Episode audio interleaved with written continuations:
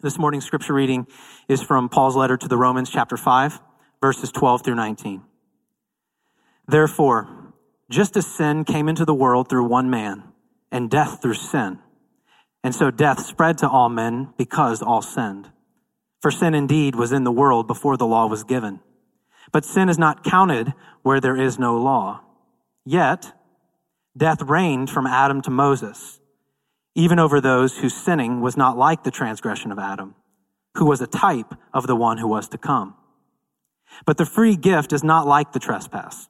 For if many died through one man's trespass, much more have the grace of God and the free gift by the grace of that one man, Jesus Christ, abounded for many. And the free gift is not like the result of that one man's sin.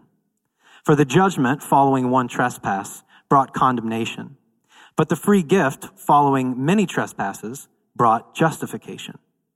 For if, because of one man's trespass, death reigned through that one man, much more will those who receive the abundance of grace and the free gift of righteousness reign in life through the one man, Jesus Christ.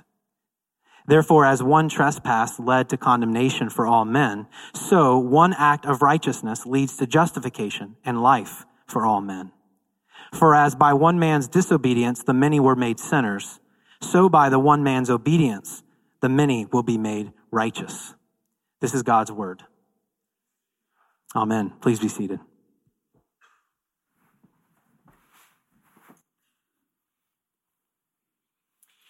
In 2016, HGTV was the most watched cable network on television. The third most, excuse me. And most of us could probably assume why that is. Uh, home renovation shows, right? There's, there's nobody in here who doesn't, who doesn't just love a little Chip and Joanna Gaines, right? And so whether it's Fixer Upper or Renovation Rescue or House Hunters or Love It or List It or Orlando's very own zombie house flippers, these renovation, home renovation shows are almost endless. And so one of the senior VPs at HGTV says this, we've found that our viewers' appetite for renovation programming is virtually insatiable. And so I'm wondering, what is it about us that makes us love these shows so much? Why is it that we love renovation shows? What makes them so appealing? Well, I think the first thing is, is that restoration and renovation in real life is actually incredibly difficult work, right? It takes weeks, months, maybe even years in order to, to get a, a full renovation job done. And yet the TV show makes it happen in an hour. Beginning, middle, end, closure. We're happy. Right? And we all know that in real life, the financial costs, the man hours, the headache, the frustrations are all cut out of the show, but we don't care. I think the second reason, though, is that we love these shows because we love it when we get to see something that's fallen and in a state of disrepair, renovated and restored to its former glory. I think we love that. There's something innate in us that really enjoys seeing that. And so home reno shows offer us that. And this morning, when we look at this aspect of the cross, restoration is what it's all about. This aspect of the cross is all about restoration. The restoration of humanity in the realm of creation. And so if you have your Bible or a worship guide, you're going to need to open it uh, to Romans chapter 5 because we're going to be looking at this text together. Now, if you look right there in verse 12, it cues us to remember a story. Verse 12 starts off like this. Therefore, just as sin came into the world through one man, now, verse 14 goes on to name this one man Adam. And, and I realize that the New Testament assumes a story. It assumes a tradition, a context. And without that context, without that story in mind, a lot of this doesn't make that much sense. But, but I want to warn you about something. The story of human history that Paul is assuming and that he's going to be drawing from here is sharply contrasted to the individualistic kind of self actualizing story of Western culture that we are all deeply steeped in. I even found myself as I was preparing to preach this asking myself, do I really believe this? Do I really buy what Paul's saying here? And so I, I just invite you, as you're being challenged by Paul's uh, rendition of human history based on what the scriptures teach, I just invite you to, to let it challenge your own assumptions, to maybe doubt your doubts about what he's saying. So the story of Adam that he's referenced here, that the apostle Paul is referencing, it plays out in the first three chapters of the book of Genesis. Genesis 1 and 2 are, are precious because what they do for us is they depict the world as it was created to be. The world that we all long for, the world without sin and death. And so in order to see what true restoration would be like, we have to have some sort of a picture of what the original glory of something was. And so in Genesis 1 and 2, we hear that the first humans, Adam and Eve, were made in the image of God. They were made to bear God's image. New Testament scholar N.T. Wright describes this image of God as an angled mirror. And, and what he means by that is that in, in a real way, we were meant to reflect the wise rule of our creator to the creation, but also to reflect the praises of creation back up to our creator. This bearing of the image of God, this kind of twofold reflecting is our human vocation. Every human being has been called to bear the image of God well. Now, if you were paying attention closely to our call to worship, Psalm 8, it actually shows us both aspects of our calling as image bearers. It begins in verse 1 by praising the Creator, saying, O Lord, our Lord, how majestic is your name in all the earth. And then it moves from praising the Lord on behalf of creation. It moves in verses five through eight to talk about our right to wisely rule in creation on God's behalf. And it says this, you have crea- you have crowned him with glory and honor. You have given him dominion over the works of your hands. You have put all things under his feet. All sheep and oxen and also the beasts of the field, the birds of the heavens and the fish of the sea, whatever passes along the paths of the seas. And so you see this kind of universal, all-encompassing role that humanity plays in creation. But before the psalm ends, it goes back again and recognizes that our reign and our rule is underneath the reign and rule of the one Lord. And so it finishes exactly where it began. O Lord, our Lord, how majestic is your name, not our name, in all the earth. And so this picture that Psalm 8 gives us is the human vocation. It's what we were made for. We were made to worshipfully enjoy our good God on behalf of creation and to wisely rule the good creation on behalf of our God. That's what it means to bear God's image. Humanity was given this, this status and this responsibility in God's creation. All things were intended to flourish as Adam extended God's loving rule into the world. But along came a snake. And if you know the story, a serpent comes into the garden that Adam and Eve were given to work and to keep. And this serpent misled Eve and Adam, promising them that they would be truly godlike if they would simply disregard their creator's words and, and instead regard the words of the serpent. And so whereas the, the, the creator, God, he spoke to them and he, he warned them of eating of the forbidden tree, the serpent flatly contradicts God's warning and says, you will not surely die. And so choosing to revere the serpent's invitation to take and eat over the Lord's warning, Eve took and ate and gave some to her husband Adam, who was with her. And in this act of heeding the serpent over God, in preferring the creature over the creator, a great disordering took place. Through Adam's disobedience, he handed over his authority to the serpent, who then enthroned his henchmen, sin and death, to reign on Adam's rightful throne over all of creation. That's a complex statement, but we'll, we'll unpack that a little bit. Now, with that backdrop, uh, we go back to Romans 5:17 and it says this, because of one man's trespass, death reigned through that one man. And you can see that death is personified here. Death is seen sitting on the throne that Adam was meant, to sit on. And so Adam's rightful authority has been usurped by sin and death. And so with that in mind, let's look again at verse 12. Therefore, just as sin came into the world through one man, and death through sin, and so death spread to all men because all sinned. Now, when verse 12 says, quote, all sinned, it's not referring to the fact that we've all individually committed sins, although that is true. We've all sinned in that way, and yet this is a far more shocking assertion. When it says all sinned, what it means is that we all sinned in Adam. In other words, all of humanity became sinners because of Adam's disobedience. We were all in him when he fell, and so we have all fallen. Now, this is expounded throughout the rest of this passage. Verse 15 says, Many died through one man's trespass. Verse 16 says, For the judgment following one trespass brought condemnation. Verse 17, because of one man's trespass, death reigned through that one man.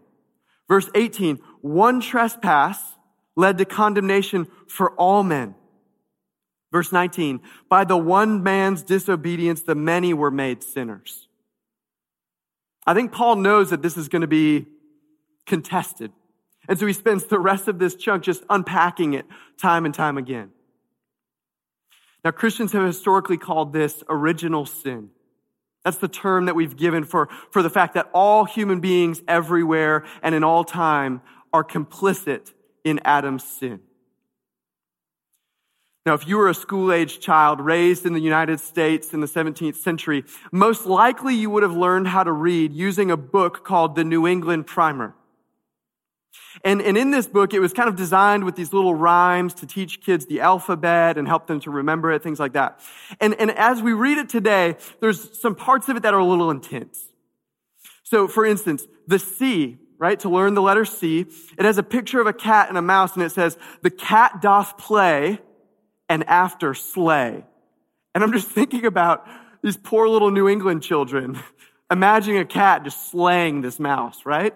And then it goes on and, and, and F reads like this. It says, the idle fool is whipped at school.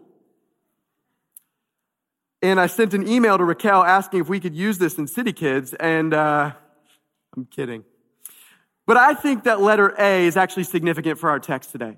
Letter A reads like this in Adam's fall, we sinned all. In Adam's fall, we sinned all. And so interestingly, early Americans found original sin to be an important enough topic that they would be willing to teach it to their children when learning the alphabet, no less. It's a significantly important doctrine of the Christian faith. But now you may be objecting in your mind. I get it. You might be thinking, you've just proved my point that this is, that original sin is some outdated, kind of puritanical belief. How is this fair? Why should all of humanity suffer because of Adam's transgression? And I think it's a legitimate objection. It's understandable. Uh, but I think it misses the point. The first thing I would say is to quote Jesus, he who is without sin cast the first stone. She who is without sin cast the first stone. Right? Even though we've been found guilty in Adam's sin, we have all sinned like Adam. Who among us has not given our authority, conceded it over to the gods of money, to the gods of sex, to the gods of power? Letting them, serving them rather than using them to serve our creator. And so while it is true that we're all found guilty in Adam's sin, doesn't negate the fact that we have all chosen to reject our Creator in our own ways. But the second thing I would, I would bring up is that uh, there's an author named Alain de Botton. And he's actually a, a prominent atheistic author. And he defends original sin. This is why. It might sound depressing, but it may turn out to be a curious relief to be told that our lives are not, our lives are awry, not by coincidence, but by definition. What Botton is getting at is that original sin makes sense of our common experience as fallen human beings. We are also keenly aware that we are not what we ought to be. That some have said original sin is maybe the most empirically provable of all Christian theology. You just look out in the world and you see original sin at play. And so, since we have this intuitive knowledge that something is deeply wrong with us, original sin helps name that and give us a story to show where it's come from. Now, after World War II, there were children of high ranking Nazis that when they were, when the war ended, they were still pretty young. And yet, as they grew up, they still felt this enormous responsibility for the evil that their parents had done. And one example is Reinhard Heydrich. Now, Heydrich was one of the main architects of the Holocaust. Um, and he left behind a nephew. And as this nephew grew up, he almost commits suicide because of the fact that he was the nephew of such a moral monster. And instead of that, he ended up spending his life trying to make amends for what his forefather had done. Now, you might disagree whether or not he should have felt responsibility for what his uncle had done. But I think what it does is it points to this sense that we all know that we are socially interconnected. That we kind of hang together, that no man is an island, that no woman is an island. And so in some way, we all belong together and we all share responsibility for one another and for creation. Original sin recognizes this and it names it for us. It names this sense that we all have that we are complicit in the failure of humanity. It also, finally, levels the playing field. Right? If, if this is true, who has reason for superiority? If this is true, how could anybody look down haughtily on somebody else? Original sin levels the playing field.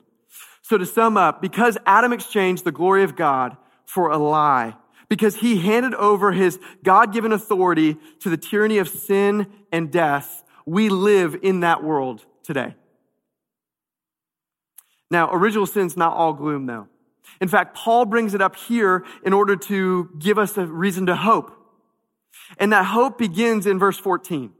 So if you look there, it says that Adam is important because Adam was a type of the one who was to come. Adam is a type, he's a pattern, he's a foreshadowing of this one who was to come. This second Adam who would come and undo Adam's undoing.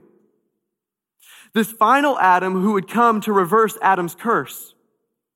This last Adam that would come to restore what Adam had lost. Into this world tyrannized by sin and death, Jesus of Nazareth is born. And when Jesus steps on the scene, he is the true king of creation that Adam was meant to be. Now, if you read through the gospels, you notice that wherever Jesus goes, the curse is being reversed. The dominion of sin and death is being overthrown. Right? I mean, the blind see, the deaf hear. People who are oppressed by demons are set free. They're liberated. And as we see this dominion of darkness overthrown, even death has to flee from three simple words out of Jesus' mouth. Lazarus, come out. Jesus is the true king. Now, you may remember, if you're familiar with some of these stories, you may remember the story of, of Jesus going out into the wilderness to be tempted by Satan. Or as one author put it, when Jesus and the devil sort out who works for whom. Now, in the Gospel of Matthew, it, it records it like this. It says, the devil took Jesus to a very high mountain and showed him all the kingdoms of the world and their glory. And he said to them, said to Jesus, all these I will give you if you will fall down and worship me. Now, when we read this, we think the devil is delusional, right? We think, does he know who he's talking to? Hear me, the devil was not making an empty promise. The devil actually does have authority over all of these kingdoms and over all of the world. And guess where he got it from? From Adam. Adam handed over his rightful rule to the devil, who now has this control. And so the Gospel of Mark records the same event a little bit more succinctly. It says, And Jesus was in the wilderness 40 days being tempted by Satan. and he was with the wild animals, and the angels were ministering to him. Now, Jesus, like the first Adam, was tempted by Satan. And Jesus prevailed where Adam failed. But I love how, how the author of the Gospel of Mark, how Mark portrays this. He says, Jesus was with the wild animals. Did you catch that? I mean, if we're reading through it, you might just kind of read past it and think nothing of it. But, but I, I can't help but think of this and imagine like Cinderella in her, in her house cleaning and Cinderella, right? The, the little birds are just like flying around and some of you are like, hey, stick to preaching, just stay to the text. And that's probably not at all what it was like, but that's just the picture that comes to my mind that Jesus is with the wild animals. But what Mark wants to do with this simple phrase, he wants to evoke in your imaginations that Jesus is the new and final Adam. That the king has come that he's here. He's the one who's going to wisely rule over the beasts of the field, over the birds of the heavens, over the fish of the sea, as Psalm 8 put it. Jesus was with the wild animals as the second and final Adam. Now, the life of Jesus is important because as verse 19 of, of Romans 5 shows us, it says, by the one man's, that's Jesus, by the one man's obedience, the many will be made righteous. Now, when it says the one man's obedience, it's referring to the whole of Jesus' life as he bears the image of God, as he fulfills the human vocation that Adam and all of us were meant to fulfill. But more than that, Jesus completely humbled himself by becoming obedient to, to the point of death, even death on a cross. You see, to truly reverse the curse of Adam's disobedience, Jesus needed to dethrone sin and death. And since because Adam brought death into the world by eating from the tree, Jesus brought life into the world by dying on a tree. Because Adam, to become like God, took from the tree, Jesus, as God, gave his life upon the tree. Just as it was not our sin, but Adam's that resulted in death, so it is not our righteousness, but Christ's that leads to life so it is not our righteousness. So it is that when Adam trespassed, we were there with him. In the same way, when Christ died and rose, we were there with him. Adam was the inaugurator of humanity, and Jesus comes as the inaugurator of a new humanity. The way that verse 18 puts it is like this. As one trespass led to condemnation for all men, so one act of righteousness leads to justification and life for all men. As the final Adam, Jesus died Adam's death. As the final Adam, Jesus laid death in his grave. As the final Adam, Jesus brought life to life. And so just as all who are in Adam are under sin and death, so now all who are in Jesus are under grace and life. All of these things are summed up in Jesus. The death and resurrection of Jesus became nothing less than a new creation and a new humanity. If you know the story, you know that when Jesus rose from the dead, he came back and he, he spoke to his disciples and he said, all authority in heaven and on earth has been given to me. Now that we know the story of Adam, that phrase comes to light in a new way. Jesus in his death and in his resurrection won back everything that Adam lost in the fall. But although Jesus, as the final Adam, is the rightful king of creation, verse 17 is actually kind of fascinating.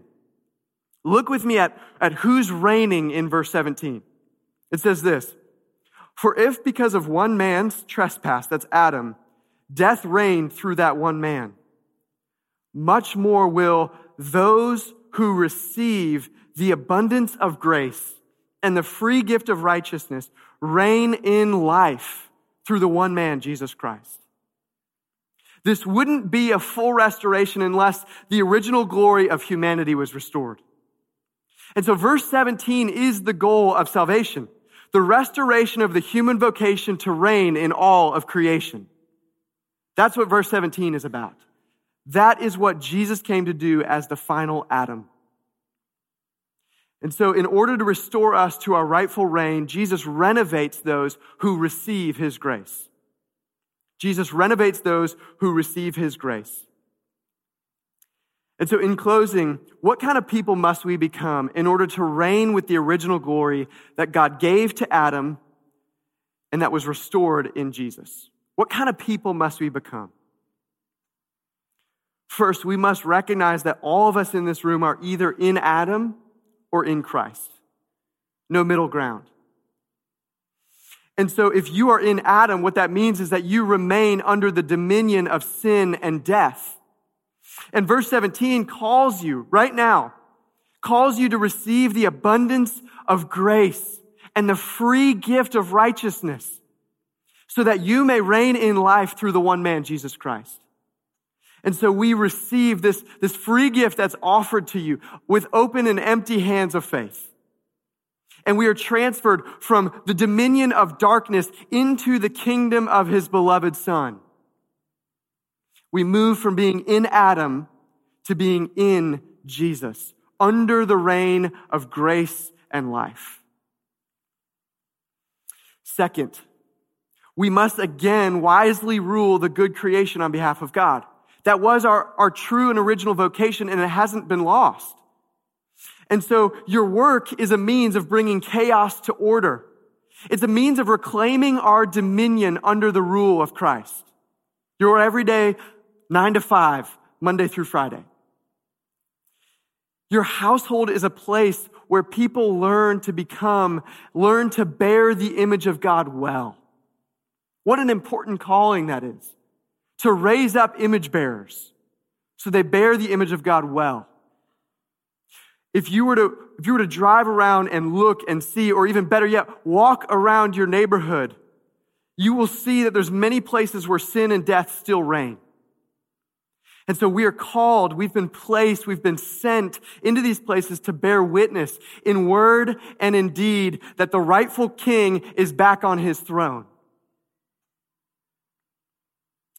Now, finally, the third, the third thing that we must become in order to be those who would reign with the original glory that God gave to Adam and was restored in Jesus is that we must worshipfully enjoy our good God on behalf of creation.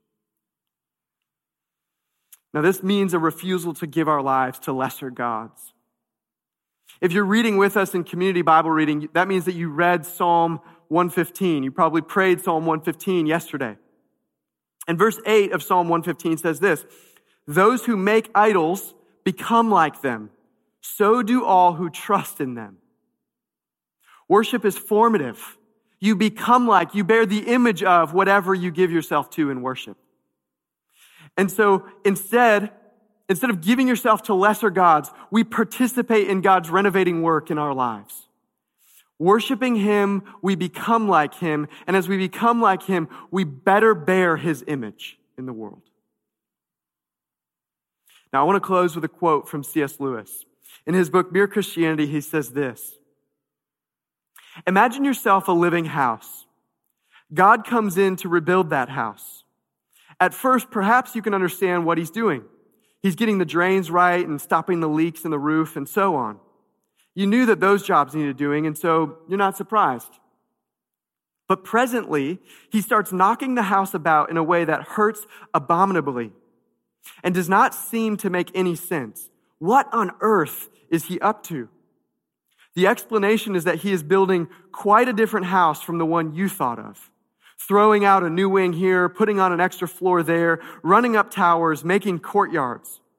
You thought you were being made into a decent little cottage but he is building a palace.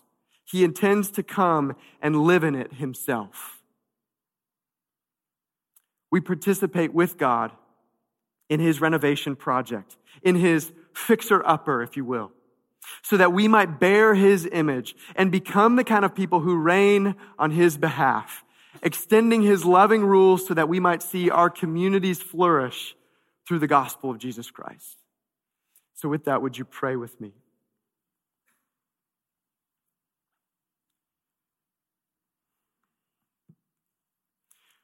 Father, our good God, the one who's called us to bear your image in this world, Would you draw us now by your Holy Spirit to come and receive the free gift, the abundance of grace that's in Jesus?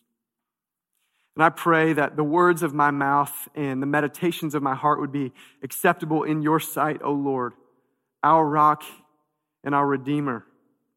We ask, Holy Spirit, that you would accompany your word with power. Praying these things in Jesus' name. Amen.